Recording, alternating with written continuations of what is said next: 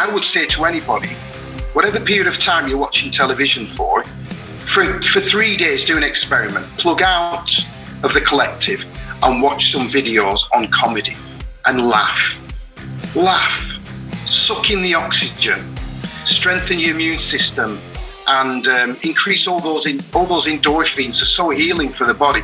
People have actually cured themselves of cancer by watching comedies, like by laughing and saturating the body with positive chemicals. Now do that for three days. I, I challenge anybody to do that, and it'll change your perspective on reality completely. Welcome to the 1000 Days Sober podcast. My name is Lee Davy. I'm not an alcoholic. I refuse to be anonymous. I'm someone that doesn't drink alcohol. And I spend every waking moment of my life helping other people do the same. Now, you might have noticed a slight change there in my intro. Yes, ladies and gentlemen, after about seven or eight years of running this podcast, yes, it's been that long, I'm changing the name. It's not the Alcohol Addiction podcast anymore. It is the 1000 Days Sober podcast. It's bringing it in line uh, with our brand, with our philosophy, with um, our educational platforms. Uh, we are 1000 Days Sober. And as I've gravitated more and learned more and, and developed my interest in this thing, um, I've had less people on talking about, you know, smoking issues, drug issues, that kind of thing. So in the beginning, the Alcohol Addiction podcast, it suited it, but not anymore. We're going to be called 1000 Days Sober Podcast. So um, please spread the word if you like the podcast and uh, you think I provide some value. Send it out there to people and tell people about it, and give me some feedback as well. One of the one of the things about uh, the differences between a podcast and a community forum like Strive is you don't get any feedback. Nobody really tells you if you're if what you're talking about is affecting their life or how you would like to, me to change what I'm doing to provide even more value for you. So please uh, reach out to me at the truthaboutalcohol at gmail.com and let me know how this podcast has impacted you over the last seven, eight years. Okay. Now, we are, as you know, currently in this uh, state of lockdown. It's going to get a little bit weird for everybody as the economy opens up uh, quicker than our uh, safety concerns are being allayed. Uh, so, if that is being happening to you, then please check out the two previous podcasts I did with Lisa Dinhofer, the crisis tamer, 1000 days sober coach, where we actually talked about the collective grief and trauma process of dealing with a pandemic of this nature, but also how do we deal with it now we're moving um, into this unknown. You know, Lisa was a survivor of the 1993 World Trade uh, Center bombing in New York, right? So she talks about how you know, people had to go back to work and they couldn't even get into the elevator, right, to, to go up to work because it was so petrified. It's going to be the same for people, you know, not necessarily leaving their homes because we're doing that to go grocery shopping and so forth, but going back to work, getting on a train, getting on a plane, getting on a bus, yeah, it's gonna gonna be really, really um, overwhelming and uncomfortable for us. So please listen to those podcasts, both of them by Lisa Dinhofer. Um, listen to them, you will really enjoy them. And also, go to www.1000dayssober.com. You'll find one of our pages. It's called the 1000 Days Sober Podcast. And when you go on there, you'll see an individual page for individual episodes. If you click on those pages and sign up your email address, you will receive a copy of extensive show notes, a full transcript of the show, and an amazing workbook. An amazing workbook dedicated to that particular episode, which will ask you some really, really great, uh, introspective, uh, deep questions that you could answer that will really help cement the knowledge and understanding that you've gained through that podcast experience. Same with this podcast today. Um, the same thing will be there listening to a podcast, you shouldn't just be listening to a podcast and that's the end of it. You really should be listening to a podcast and taking notes, either mentally or physically. I prefer physically, and then taking some action on those notes. So at least, and that action could just be talking about it to someone, it could be asking yourself some questions. But please, it's really important that you start to learn um, from the education that we're providing you, not just let it be noise. Okay. And it's very easy in this day and age to have so much noise in our head because there's so much options for podcasts. So use those workbooks. They're exceptional. And if you would like us to put something in there that is not in there, then reach out, let us know. Okay. Rate us, review us, join us on Instagram, get over to YouTube, all 1000 days sober. And uh, yeah, and join our, join our email list on the website as well, because we're always sending emails out on blog posts and that kind of stuff. All right. Now, on to our next guest. So, our next guest is a Strive coach. His name is Vincent Grant. I'm going to read what Vinny says about himself on the 1000 Days Sober bio. Over the last decade, says Vinny, I've developed and evolved my craft, including discovering through contemplation new methodologies that I use with people to create very deep and profound change. I work spontaneously and I'm continually learning new ways of releasing traumatic feelings that are inspired by the client's change process. Much of my work involves working with the language of the subconscious and superconscious mind. I use a symbolic representation of the emotion associated to the traumatic memory and guide the higher aspects of the client to take the client through an inner journey of the landscape of their mind as a symbolic representation, the emotion to change and release. My favorite process involves working directly with the light that flows from within the client, connecting them to it consciously and guiding it to remove the trauma emotions. It's proven to be an incredible, effective part of my work. Vinny is, like I said, a 1000 days sober coach. What does that mean? That means if you join Strive, and Strive is £40 a month, you get to work with Vinny uh, on a one to one basis for free. Yeah, you don't have to pay anything. And Vinny is just one of four coaches. We have Vinny, we have Lisa, we have Liza, we have John, all covering grief, trauma, health, wellness, nutrition, uh, anything you think of, we're going to have it covered in the future or we're covering most of it now. Okay. So you get that for £40 a, a month subscription. But get over to www.1000dayssober.com. We're giving you a free month of Strive, right? We're giving you a free month of Strive. So you can get on Strive for a month, see if you like it. If you don't like it, don't worry, you can leave. And uh, if you do like it, you can hang around, all right? Our next 1000 Days Sober experience, our educational process to help you go 1000 Days Sober, starts in July. So it's a perfect time to join Strive now so you can start to get ready and amped up, ready for that journey. All right. Now, why did I get Vinny on? Well, I got Vinny on because you know, again with this COVID thing, we there's a lot of people out there right now who are getting utterly and utterly overwhelmed with the fear of dying, of illness, of losing their job, um, everything that you can think of in terms of emotions are probably accentuated 1000x since we've been in lockdown. Okay. And that is leading to a lot of people to drink alcohol.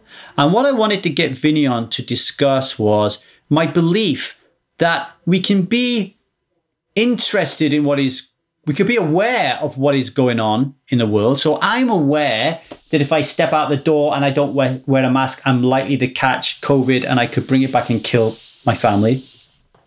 But I don't have to be interested in it. I don't have to sit in front of the news every day and have my mind polluted by the negative energy and to actually catch the contagion of fear uh, that is sweeping, what is a pandemic which is sweeping the world right now. So I just want people to kind of like start to think about whether or not they can divorce themselves away from the noise, um, whilst at the same time uh, being, you know, being very intelligent emotionally and IQ wise to develop skills and strategies and risk assessments to protect your family.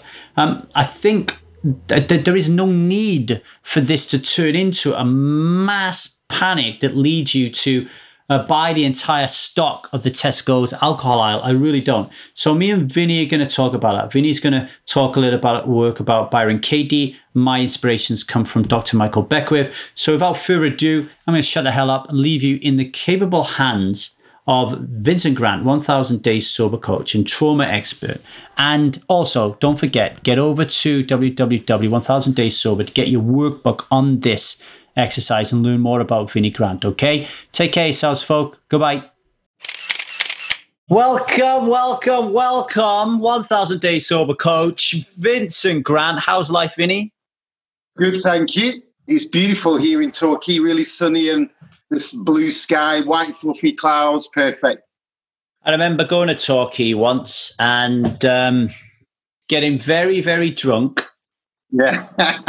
and um, the, it was a football tour. And I remember I went out all day, you know, as you do, like you go to the pub at like 11 o'clock in the morning and you drink all day. And this was, this was, whenever, when I was a drinker, I was a lush, right? I really liked to drink. But I also didn't like to drink. Do you mm-hmm. get me? Not like now. It was different back then. It was, I never had this view that I could ever not drink. It was inconceivable to me that I'd never be able to stop drinking. I didn't even think about it.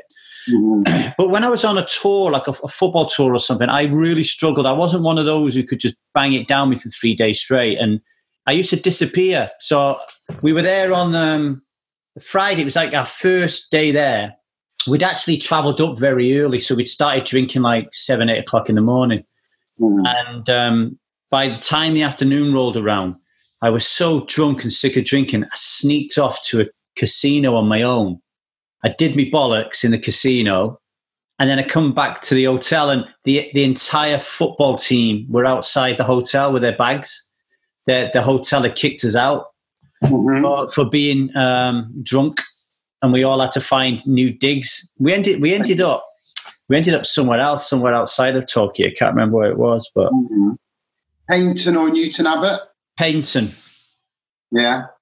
I, I actually remember um, people often talk about the value that you know, we always say that uh, at 1000 days sober that there's no value in drinking alcohol and obviously if you're an addict you deny that and you you believe wholeheartedly that alcohol provides you value and one of the values that people believe it provides is it lowers their inhibition and that that is a good thing well when i was in torquay I took all my clothes off, ran into the middle of a lawn bowls competition in Saturday afternoon, and did a downward facing dog. So um, that, um, that is an example of inhibitions not being good, Vinny. Yes, yeah, I agree, Lee. I agree. But the thing is, back then, you know, like you talk and tell these stories, and even now they they they they sound funny, but they're not, are they? It's the it's the culture that we're raised in that says, oh, when someone tells a, a drunken a, a, drunken story, it's, it's going to be a funny story. It's funny, but it's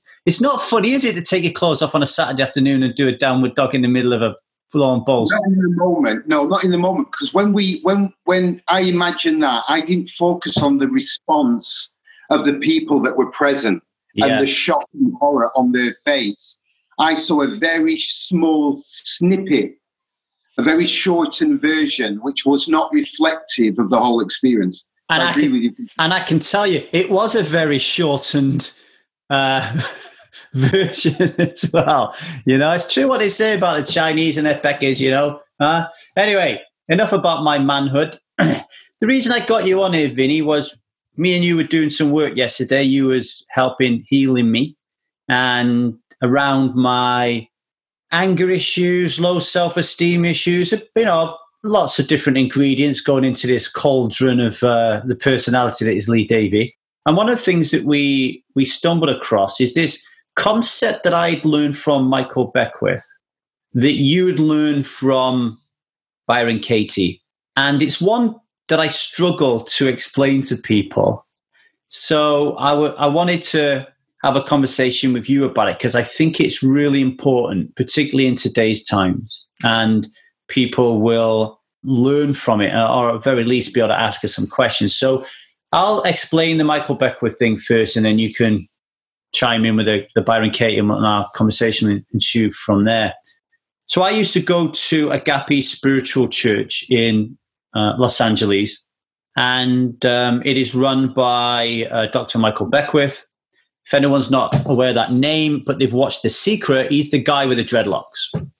You know, and that, that's why I first went to Agape because I The Secret had a big effect on me when I watched it, and he he was a very inspirational uh, part of that. And Michael Beckwith, what you know, when I went one week, he had this sermon. he was talking about the world being in a bad place. This is long before the pandemic. The world being in a bad place, school shootings being so common they don't even make the news headlines anymore, economic disaster, our politicians being prats, like lot, lots of things going wrong in the world. And he was saying to his audience that it is so easy in today's modern technological arena for us to allow all that information to permeate our soul almost and to drive us into despair. And what he said was, it's really important to be aware of what going is going on in the world, but we don't have to be interested in it. So he was talking about awareness. So today, for example, I need to be aware that there's a pandemic out there and the safety precautions I need to take to protect my family. And I need to know what's going on in the state of California and in the UK. But I don't have to be interested in it. And what I mean by that is I don't have to sit in front of CNN every day and read blog posts every day of death and disaster and allow that to drag my energy down, you know? So that is really important to me because a lot of people, when they drink alcohol and they, they get embroiled in um, alcoholism as an invisible, violent, dominant belief system, they feel overwhelmed by life and it leads them to drink. And, I'm, and, I, and I try to coach them and guide them that, okay, we don't have to be overwhelmed over these things. We can just know they exist, but we don't, we can detach ourselves away from the, the event because it's not actually affecting us right now in this moment. Okay. So that, that's me on awareness and um, interest. We were talking yesterday about that, and you talked about Byron Katie's three uh, principles around a similar vein. Talk about that a little bit. Okay. Um, first of all, and this is related, I'd like to rewind back to when you said uh, um, that I healed you, and, and I appreciate you saying that. But I just want to clarify that actually I don't. What I do is enable a person to heal themselves by letting go of stuff, emotional stuff, and equally importantly, the shift in their mindset. Now, when there's a shift in their mindset, they think differently and they feel differently. So what's taking place in their mind is different to what taking place. So what takes place in their body as the emotion becomes different as well. So if I just move forward a little bit to Byron Katie, this principle that there are three types of business. My business, for example, um, everybody else's business and the creator, the divine God, whatever you want to call it, what we can't explain, it's another, another type of business. That's the divine's business. When hmm. I keep my attention on my business, I can remain in peace. When I want to make other people change or be different, or put my attention on them, on what they've done, and make a judgment, I have moved my attention from me onto them and completely altered my mindset. I enter into an internal dialogue in my head, which is critical, judgmental, and I focus on that and then revisit that over and over in different ways. An example being the coronavirus. I, that is not my business. I follow the protocols, but it's not my business. When I look out the window, I do not see the coronavirus. When I'm driving down the road, I do not see the coronavirus. What I see is a beautiful day. I see beautiful nature around me. I see people, some wear masks, some don't wear masks, some wear gas masks. All their mindsets are different and they're having different experiences in their head and body. And that's why some wear a gas mask, some wear a mask, and some don't. So it's not fixed. Everybody's creating a different experience for themselves. Coronavirus, irrelevant to me. Irrelevant. I follow the protocols to respect other people. I follow those, but it's irrelevant to me. I have plugged out of the collective consciousness around the coronavirus, which is fear. It's putrid and it's rotten. And it's, it's never ending. And it will suck the life and joy out of anybody that is exposing themselves to it. As they expose themselves to it, that information is going in, and then they are creating narratives and stories in their own mind. And that is reinforcing the fear based thinking. The, the body responds appropriately in those negative emotions. The physical body is flooded with cortisol and stress hormones, weakening the immune system, driving people to have quick fixes like junk food, alcohol, drugs, cigarettes, um, toxic, more toxic information that creates that kick of adrenaline. And it's a downward spiral. But if I go to the center of the storm, it's because, and if I was exposing myself to that, the center of the storm is that I'm putting my business outside of me onto something and making it so real, even though I cannot see it, that it is consumed my very being. That doesn't make sense to me in the slightest. Everybody on the planet are having a unique experience of reality. That tells me I have choice. I'm a sovereign being and I can be conscious and have a choice of what I experience. And I refuse to indulge in the negativity, the putrid rotten of the media. Now, I can still be responsible by following the protocols, which I do. So, going back to Byron Katie, I keep my business on me. I can then maintain my peace and equilibrium and my joy and get on with my life. If I put it on the coronavirus, I've taken my attention off me and I put it on the coronavirus and the media and all of that stuff and fear. And I plugged into the collective consciousness around this issue, which is fear based and dark. I can then take it a stage further and I can criticize the divine. How dare you create this? People are dying from it. What's wrong with you? This is wrong. This is bad. So, what am I doing in that moment? I'm resisting what is real and true I've taken my attention off me and I'm telling the big fella or the big woman what to do and how it should be. And that is negative for me as an experience. However, and also, it doesn't achieve anything. It doesn't achieve anything. I'm just contributing to the pool of negativity around this issue. I would rather contribute um, being a conscious sovereign being that is choosing to be calm at peace, and joyful. That's what I want to bring into reality for other people to experience. I want to be an example of what I would choose to be if I was a conscious sovereign being, which, which I am. I refuse to hand my power over to this invisible thing that we call a virus. I understand it's impacting on people's lives and it's taken lives, but so has cancer. Now, if we want to worry about something, we want to worry about cancer. If, you, if somebody wants to create fear for themselves and concern, one in three people have died of cancer. But why are we not all panicking about cancer when one in three people die of it?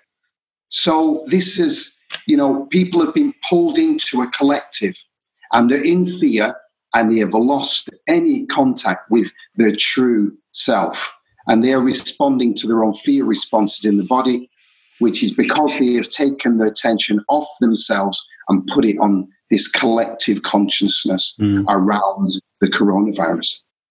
I have a view on cancer I'd like to share with you, interested on your thoughts on what I have to say. So, I believe, as you know, that we are born and raised to drink alcohol. It, it's it's it's part of a the human nature, the human condition is the way as drinking water, eating food, keeping fit, like having a roof over you. Like it drinking alcohol in Western culture, particularly for young young boys, it's almost like a rite of passage into adulthood, right? It's it's so normalized and so ubiquitous and you see it everywhere that because of that, the fact that it kills 3.3 million people a year and we're nowhere near that right now with coronavirus, obviously. So alcoholism kills 3.3 million people a year. The reason we don't see that and get so freaked out about that is because of this invisible, violent, and dominant belief system that doesn't have a name and we don't even see that it exists. We just believe that alcohol is normal because of this belief system. And it's not until someone like me comes along and names it and says, no, it's called alcoholism. We can start talking about how it, the system works that, that we see it for what it is, and that helps people on 1,000 days sober stop drinking. Now, the reason that alcoholism as an invisible, violent, and dominant belief system exists, and it's not the only invisible, violent, and dominant belief system. Eating meat is another one, and you know the damage that that that does to animals, and the fact that we we um, cognitively switch off from that. Because of this belief system as well. Uh, the, the reason alcoholism exists is we're part of an addictive system called life. Life is an addictive system. Life breeds addicts. It teaches us that behaving in the way of an addict is the right way and the best way to get on. And part of that thinking, when how it relates to cancer, is addicts have a real skewed concept of time. It's almost as if we believe that we are immortal and that we're going to live forever. And, and I think a part of that is the need at a young age to push the cognitive dissonance out of the way that we're going to die. Like we, we cannot be thinking that we're going to die all the time. So we, we develop this thinking that, well, we're never going to die. All right, me and you know we're going to die, but we don't think that we're going to die because we don't think about it, right? So cancer is a very is a long term thing for a lot of people unless they go to the doctors and he tells you you've got the big C, you ain't got long left, and we're going to have to do chemotherapy. That, my friend, is very different to the specter of cancer when you're smoking and you're drinking. You know, you worry about it, but you're not really worrying about it enough because the pain's not as present mm. and it's acute mm. as the pain of stopping because it's more long term thinking. The addictive, the addictive mind doesn't think long term; it just thinks yeah. of a hit. Now, with coronavirus, where that's different to cancer, is it's right in your fucking face. It's there in your face. There's a there's a death counter on the news channels of CNN. I don't know what it's like in, in the UK, but, but in in the in, in here on CNN, which my father-in-law watches all the time, there's a death counter. It shows you how many people are dying, and it ticks up. So, so when that's right in your face, and you think that you could die tomorrow, now it breeds. Now it the addicts love that, and now it breeds this negativity, this fear, this um, everything that's going on about it. But then, and here's the other thing, and then I'll shut up. What happens is you lock yourself in your house for two months. You drink alcohol like it's nobody's business because you're so overwhelmed and you're so are interested in God's business and you, you think you're going to die and all that kind of stuff. But then after two months, guess what happens, Vinny? You don't die. And, and, and nobody around you dies or catches it. So then all of a sudden you start to think to yourself, actually, this isn't so bad as I thought it would be. So now you switch from thinking about COVID being right in your face to thinking that COVID's like cancer and you're never going to catch it. And guess what's going to guess what's going to happen, Vinny? Everybody's going to go out into the street.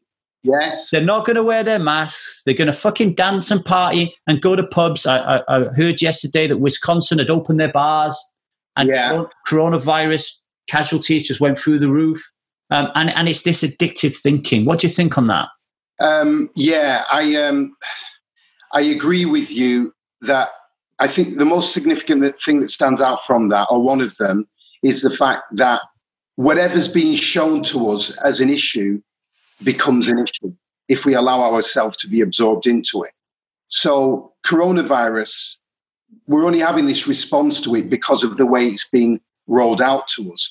Consider flu. Now, I, I've asked so many people, how many people do you know with coronavirus? Most say nobody, and some say one or two. And then and I asked them how many people have died of that that you know. Nobody at all. I know two people that have had coronavirus and fully recovered. When I think about the flu leak during the flu season, and I ask myself, how many people do I know with flu, or if I did, it would be significantly more than two, I can tell you that. And, and I can guarantee if I ask people, um, during the flu season, how many people do you know with flu? I can guarantee it'll be significantly more than none, or one, or two. And flu kills people every year. Thousands and thousands of people die every year of flu. But we all go to work, we interact with our families, we go down the pub. There's no issue at all. I believe it's again the way it's been rolled out to us, continually feeding us with fear images, images and narratives. And people are, have made it their business to such a degree that they are continually thinking about it, talking about it, and in fear of catching it. And I and I think, um, and that is only because of the way it's been portrayed and delivered to us. If alcohol was portrayed in the same way, and there was accounts, as you say, with the amount of deaths, and it was on the news every day. And we saw people suffering in hospital, and we saw them in a ventilator because the lungs are packing up. You know, we'd have a very different attitude towards alcohol. So we are, in effect, being controlled and manipulated. Now, I'm not saying whether that's for a positive agenda or a negative agenda, whatever it is. I don't, you know, I've got my views, but I'm not going to say say what the, those are. But we are re- reacting, and if we are reacting, we are being manipulated and controlled, whether we like it or not. And I know that, Lee, because I was one of those that was watching the news every day, and I never even watched television. And I had fear inside of me. And I remember Boris Johnson saying something like, you could lose a member of your family. But the way he phrased it was like, you're all going to lose somebody close, which which isn't. We've come down the other side, away from the peak, and that is not the case. And I, for a period of time, probably about a week and a half, was locked into it. And it was only when I unplugged myself from that consistent flow of information that I found my peace again. And I would say to anybody, whatever period of time you're watching television for, for, for three days, do an experiment. Plug out of the collective and watch some videos on comedy and laugh. Laugh. Suck in the oxygen. Strengthen your immune system and um, increase all those in, all those endorphins are so healing for the body.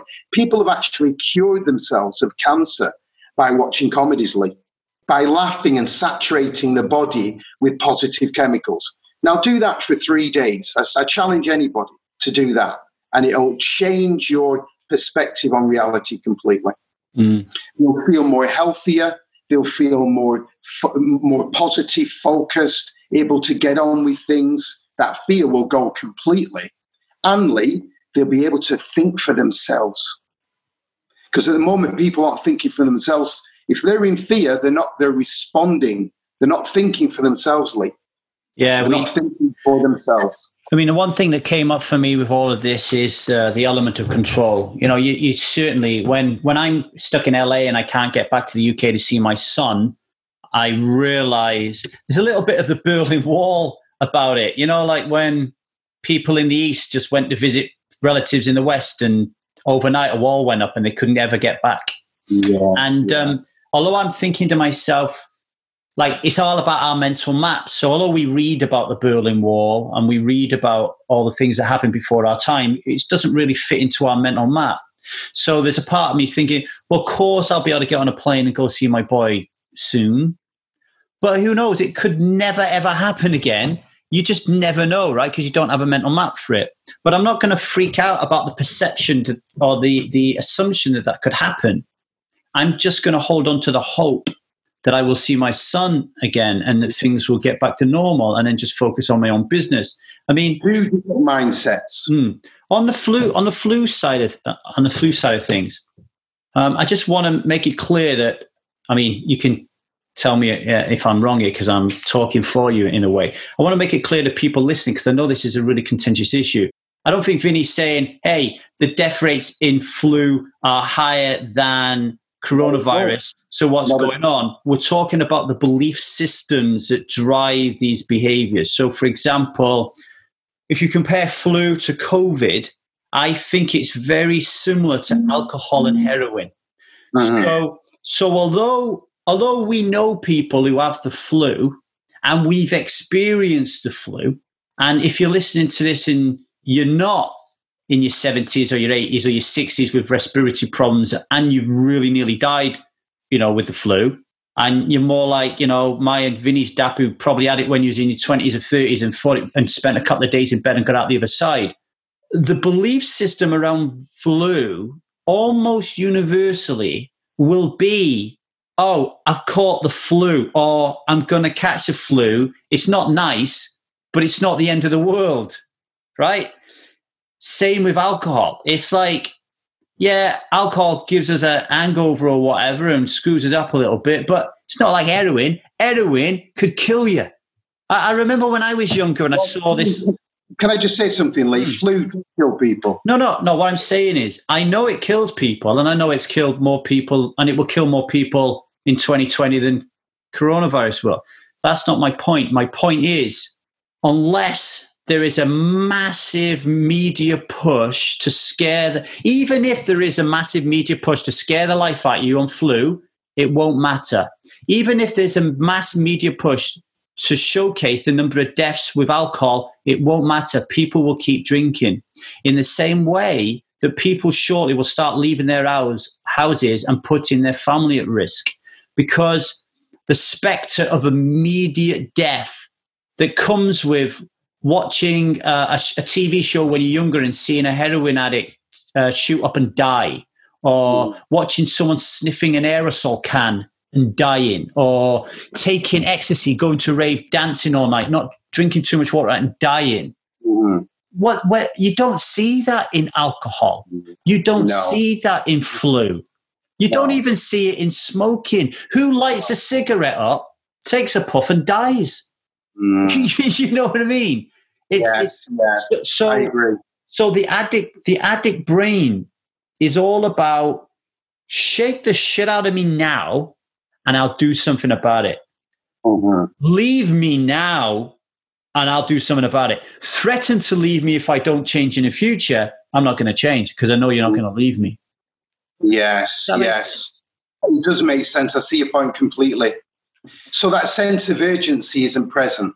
It doesn't exist in the in the is what I'm saying, and this is controversial. It yeah. doesn't exist in the in the mind of an addict, mm-hmm. and 99.9 percent of the people on this planet are addicts.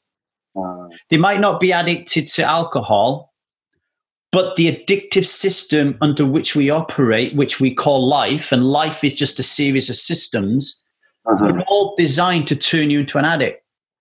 Just mm-hmm. watching TV. I agree. turn you into an addict. Listening to this podcast could turn you into an addict. Podcasts are, are addictive. If you listen to the wrong types of them, then mm-hmm. then that is going to breed the wrong type of behavior, right? What if we were listening to a podcast now about two people talking about you know, how shit the world is and, and we should really do something about it by wearing a fucking bomb or taking a gun into school or something. You know, it's like those that we're more exposed to these type of views than ever before. And in yes. a way, in a sense, it's really amazing. It's really wonderful.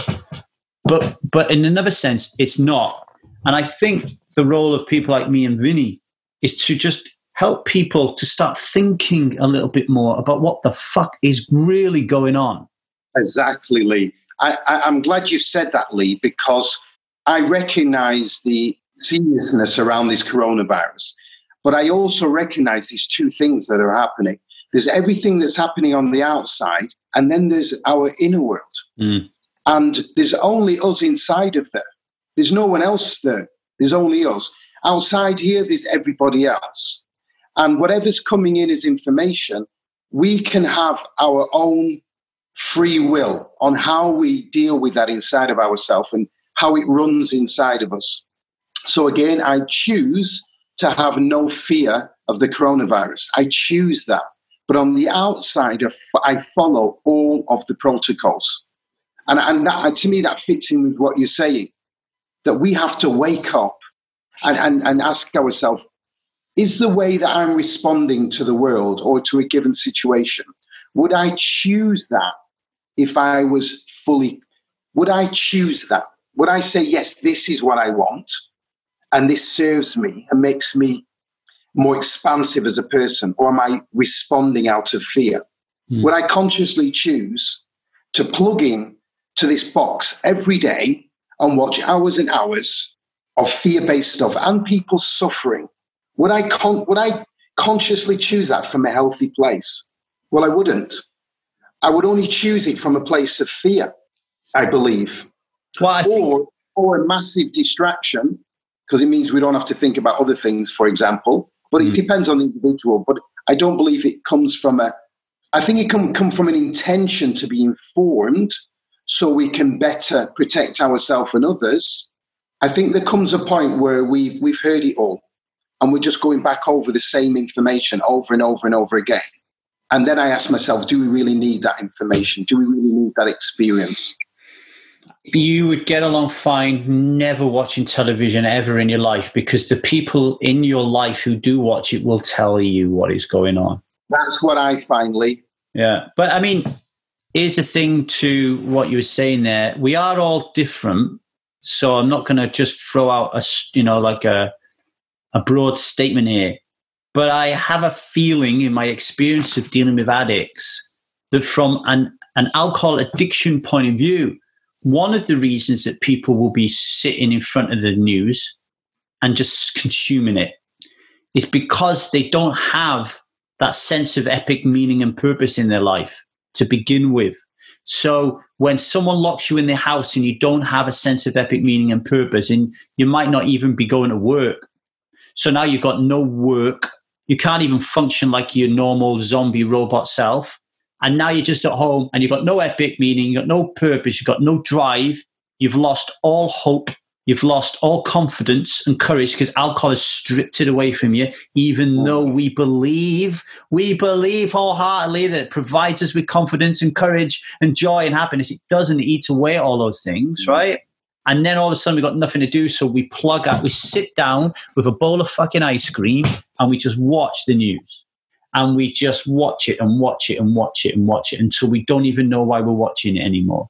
You know, that's that is. I mean, that's my mum. I, that, yeah, I'm just I'm just describing my mum to a T there. You know, someone who her entire identity was wrapped up in raising children and then raising grandchildren. And now there are no more mm. children and no more grandchildren to raise. She looks around and thinks, I've got no meaning, I've got no purpose. And she's lost all confidence and courage to go out and do her own thing. So she's sitting down in front of the TV and smokes and drinks a tea and does the crosswords puzzles and watches that slime come out of TV. And guess what? Her entire view and belief and worldview around how the world operates all comes from that idiot box. and it's called cultivation theory, and we cover it in the 1000 Days Sober Experience. Uh-huh. It's it could be devastating to people. So, what's the alternative, though, Vinny? So, let me give you a really might be a complicated one. I don't know. You might just go boom, boom, boom. Um, but we were talking yesterday, weren't we, about my father-in-law here in LA, and um, he's 78. He's a tailor, works 12 to 14 hours a day, seven days a week, has done all his life, and now he can't go to work because his shop's shut. So he's, you know, he's getting a bit stir crazy in the house. He's, and every now and then he, he's, at the beginning, we were like, come on, you're not going out, you're high risk, we'll go out for you. And then recently, as I've been saying, even though he's sitting in front of the TV, he can't understand it a lot of times because he's Korean and it's English. He started jumping in his car and disappearing. And I confronted him the other day and said, Look, you need to stop doing this because I'm worried about it and you're putting my family at risk, right? Now, that's his business, right? So when I look at him, we were talking about him leaving the dish on the side on the side of the sink and me getting angry about it. And you said to me, "No, that's his business. That's not your business." So in that respect, I can see that. I can just go, "Oh, that's his business. I don't have to get angry about that." But it's still his business when he's going out of the house. But that's crossing into my business. So talk about that one a little bit. You got it. He's crossed into your business. Right. Now, if he was going out and there wasn't anything he could catch, well, no, actually, there's plenty out there that we can catch. But this is but different. If, yeah. If it wasn't the coronavirus I'm talking about, yeah, if, if yeah. it wasn't that, then I could make that not my business unless he's putting himself at risk. Then it would become my business because I would care about it. So then I would act upon that. In, this instance, it is your business because he's putting you and your family at risk. So then I could act upon that. Hmm. Sometimes it's, it's very, very clear. I think in most instances, from my experience, it's very black and white. And there are some grey areas, and that's okay. And there's some that are so complex, it's like, hmm, have to really reflect on that. But they're very few and far between. Most situations are very clear. It's that person's business and not mine. And I only have to have an improvement of 20% or 25% in terms of me not going into those old patterns of resisting and trying to make the world the way I think it should be. I only need 25% improvement to feel a significant difference. Hmm. It's practice, isn't it? It's practice. It's just practice. But what I will say, we are all responsible for ourselves. And we all had dreams growing up. And most people have lost those dreams when they got into a profession. And most people didn't land in the profession they wanted to. And then we have families and children and we carry on doing the work that, and we make the most of it. And then when the kids have gone, that whole identity around a father and a parent just falls away mostly. And I think in that moment, there's a choice. Do I want to find out my life purpose? Do I want to find out, do I want to find that something that makes me want to get up out of bed in the morning and feel motivated? So for me, it's my change work and, and all this crazy stuff I do around that. That's my life purpose, and that gives me joy. If I didn't have that, I wouldn't be very happy, to be honest, if I didn't have that. So I think, first of all, we've got to believe it's possible and want it. And I, I believe that opens a door inside of us, abilities. And then I would then reflect back on my history and recall the times that my dreams and my goals when I was very young and to see if there was a way of bringing that back into my life. I mean, ultimately, it'd be great to bring that in and then develop it into a business so we can make a living from it. I mean, I get to make a living from waking people up. Mm. How cool is that? Mm. Unbelievable. To free people from the pain and suffering, to wake them up to the divine nature and so forth. Uh, it's just amazing. So, and I do believe that everyone had dreams growing up. They've just, a lot of people have forgotten them. So it takes some work and it takes some consciousness and being present and thinking and reflecting and taking time out of the habitual patterns. What I will say is plug out of that bloody television. You know, if somebody's working watching soap operas, stop watching them. They're showing you the worst examples of human behavior. You know, if somebody's watching all this corona stuff on telly, plug out of it. You'll get the update. Get the updates on your phone. There's apps that will give you an update on your phone. Just read them and you've got them. Do you know what you're doing? Mm. Plug out of all that. Watch some comedies, something that's going to bring some joy in your life. And that will then bring you to a crossroads where you have the, the opportunity to take your thinking and your being in a different direction. And then we can start questioning our childhood and, and our goals and dreams and those things that we really wanted to do. You know, it, and it doesn't matter. For some people, it might be knitting. It doesn't matter what it is, but as long as it brings joy, and that, that's a fuel that will push us in the right direction. So there is no quick answer to this. It's a process and, and a, a journey that we have to step onto and then go down that path. The using the alcohol, the drugs, it doesn't matter what it is, it's a distraction, is a temporary measure that is nothing more than toxic. Even if it's going to the gym every day, training every day, I guarantee you, in most instances, it's a distraction. Mm. Exercise is fantastic. I love exercise. But anything that's done to an extreme is generally an addiction and a distraction. Um, I think it's called off orthorexia. orthorexia, where you get where you get too you get addicted to health and wellness and all that kind of stuff, like to, to the extreme where you're you're a breatharian all of a sudden and exactly, exactly. Yeah. Exactly. Yeah. And, and this isn't a criticism, and I'm not criticizing anybody who sits down and watches EastEnders three days a week. If that's what they want to do, get on with it, great. But there's a price to pay, and the price to pay is the mindset we enter into and all of the emotions that we experience as we're watching that. It is drama. I used to watch it 20 years ago. Mm. No, it was up, down, up, down, up, down, up, down. Somebody's getting married. Everyone's singing in the pub and everything, all exciting and everything. Then outside, somebody gets run over. Yeah. Everyone's looking out the pub into the street, and the person's led on the floor, and then the theme tune comes up. Yeah.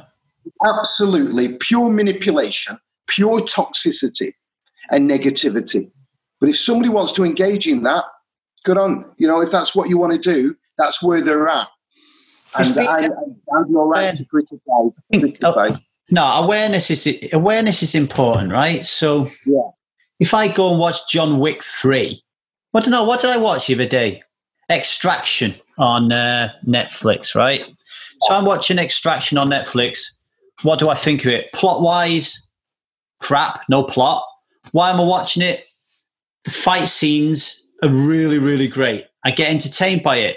Do I know that it's becoming too violent? Yeah. Is that affecting me a little bit? Yeah, it is a little bit in terms of it's making me cringe a little bit that the scenes are getting too violent. But I'm still entertained. But I'm aware that there's that there's a there's a fine line. So then I watch, I stop watching Extraction, and then I think to myself, I'm going to spend some time uh, watching Malcolm Gladwell teaching me about how to be a better writer, or I'm going to watch Jerry Seinfeld and I'm going to have a laugh about it. So it's being aware that there are forms of entertainment out there, and it's good to be entertained. But why are you using it? So for me, Vinny, until recently, I had a I had a rule where I'd only watch one hour of a TV show a day. That was my own time to just kick back, relax, and be entertained. Right now, I don't even have time to do that because I'm choosing to spend that time with my family. But that and going to cinema, going to theatre, you know, entertainment is really important. And I used to watch every. I used to watch Dallas, Dynasty, um, yeah. Neighbours, Home and Away, EastEnders. Yeah.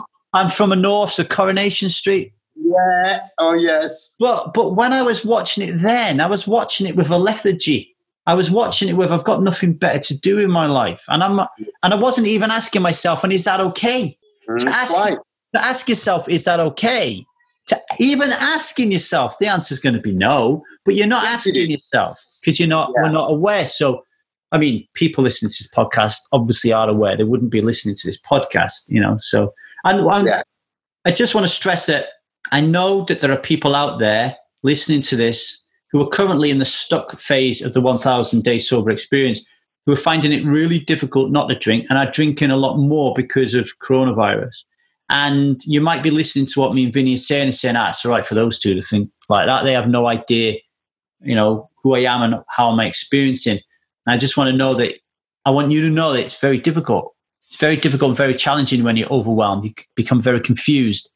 But here at 1000 Days Sober, if you're part of that program, you are going to get contact from me or the other ambassadors or coaches to say, hey, come on, if you don't wake up a little bit, nothing's going to change. We're not hands off. We don't leave you just wallow in your self pity and then you come and get us when you're ready. We come to you and say, hey, you know, yeah, it's difficult to wrap your head around, but we do have a choice about what we're thinking about here and how we're going to react to the external situations that are occurring and we we have a big say in how our life turns out and unless you're ready to roll your sleeves up and really face his fear nothing's going to change you know so i agree and that's that is the, to me the most significant out of all of this and that is the moment we make that decision mm. and my question is have I arrived at that place where I've made a decision? So that's what I would be, be asking yeah. myself. Yeah. Have I made that decision? Have I really committed mm. to create a change? And you're more likely to make that decision if you're if you're in a tribe of people who make those decisions on a regular basis. There's, well, there's a collective, there's an energy, mm. and it's easy to be swept along with that energy when we're plugged into it. Mm. Just like the coronavirus, when we're plugged into that or the soaps, we get swept along with that collective energy around that as well. Yeah. So it's what what are we plugging into? And that's what I ask myself. Sometimes I find myself doing negative things and I watching negative things on, on YouTube. So I don't watch telly, I'm on YouTube. Yeah. When the coronavirus for that week or so. So on YouTube, and I and I ask myself, what are you plugging yourself into? Do you want to be plugged into this? without a shadow of a doubt, it is always no. Mm. When negative and low vibration or low frequency, it's a no I get. But I don't know until I ask myself that question. And it becomes addictively. Mm. I got really into the conspiracy stuff. And um, I think it's good for people to tip the tip the toe in it and to, to, to see another perspective. However, I really got lost in it. And what I didn't realize until I woke up a little is that I was addicted to the whole chemicals around it, the whole rush, the whole drama around it. Mm. And that's what I was seeking when I was going back on. Mm. I was that that rush, that adrenaline. And I think um, we've got to be careful what we're plugging into. and assess what we are plugged into yeah. and ask ourselves that question. Yeah. We have to be aware of ourselves and aware of the world, but we don't have to be interested in it. We have to recognize the difference between what is our business, what is God's business, and what is the business of other people. Vinny, thanks a lot for joining us today on the podcast. I really appreciate it and uh, hope you have a wonderful day. Thank you, my friend. I've enjoyed myself. Bye bye. Thank you for listening to the Alcohol Addiction Podcast. Now, before you run away, just a few things, okay? So, the next time we run the 1000 Day Sober Experience, our program that guides you and helps you to become 1000 days sober. So that's 2.7 years, folks, right? It's the only long term program in the world where we're with you constantly to help and guide you through the six stages of the Strive model for change. We get you through being stuck, we get you through thinking and the ambivalence around drinking alcohol, we get you through the research phase of making some change, we get you through the change, we manage you through that change, and then after that, with alcohol in the rearview mirror, we help you to evolve, to live a fulfilled life, to do that incredibly important post recovery work which so many people, so many organizations out there dismiss or just don't even cover at all, right? So we got you back for 1,000 days. The next time we run an experience will be in July. But do not wait until then. The best thing that you can do right now is to get over to www.1000dayssober.com and sign up to be a member of Strive today. Okay, it is £40 a month subscription. That includes uh, the 1000 Days Sober experience, it includes uh, online workshop, it includes online meetings, it includes guidance from our ambassadors, it includes one on one meetings with our incredible Strive coaches who are uh, skilled at a vast array of important elements of your life that are going to drive up and increase your physical and mental health.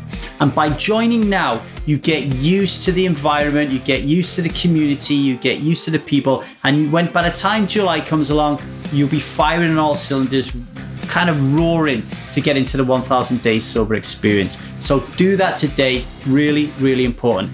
If you want to get the show notes for today. The show notes are exceptional, folks. You get the show notes from today's episode. You want to get a full transcription of today's episode, and you want to get a special workbook um, that will give you some some fun and interesting questions based on today's episode that you can help that will um, one up your life. Right? Then get over to www.1000dayssober.com you will find the link there and sign up, give us your email address, and we will give you uh, we will give you these things free of charge, okay? And on that £40 a month, if you do not have the money, if you are struggling financially, then email me at the truth about alcohol at gmail.com and we'll figure something out. Do not let money get in your way of becoming 1000 days sober. And just because we go 1000 days sober, right? Don't be worried about that if you're not quite ready to quit yet. The first stage of the Strive model for change is called stuck. The second stage is called thought. And we do not expect you to stop drinking whilst you're doing that work. And that will take you a good four to five months. So you get a lot of grace. We will meet you where you're at in your addiction to alcohol. Don't worry about that, okay? We take on everybody people who are desperately trying to stop drinking and people who have stopped drinking and they just want help putting their life back together, okay? Um, lastly, if you enjoyed listening to Alcohol Addiction Podcast, and please rate and review it on your local provider, whether that would be Apple or SoundCloud or whatever. Uh, just give us a nice review and some nice stars. You can find us on Instagram at 1000dayssober.com or 1000 Days Sober, and you can find us on YouTube, 1000 Days Sober as well. All right, take care yourselves, folks. Ciao, ciao.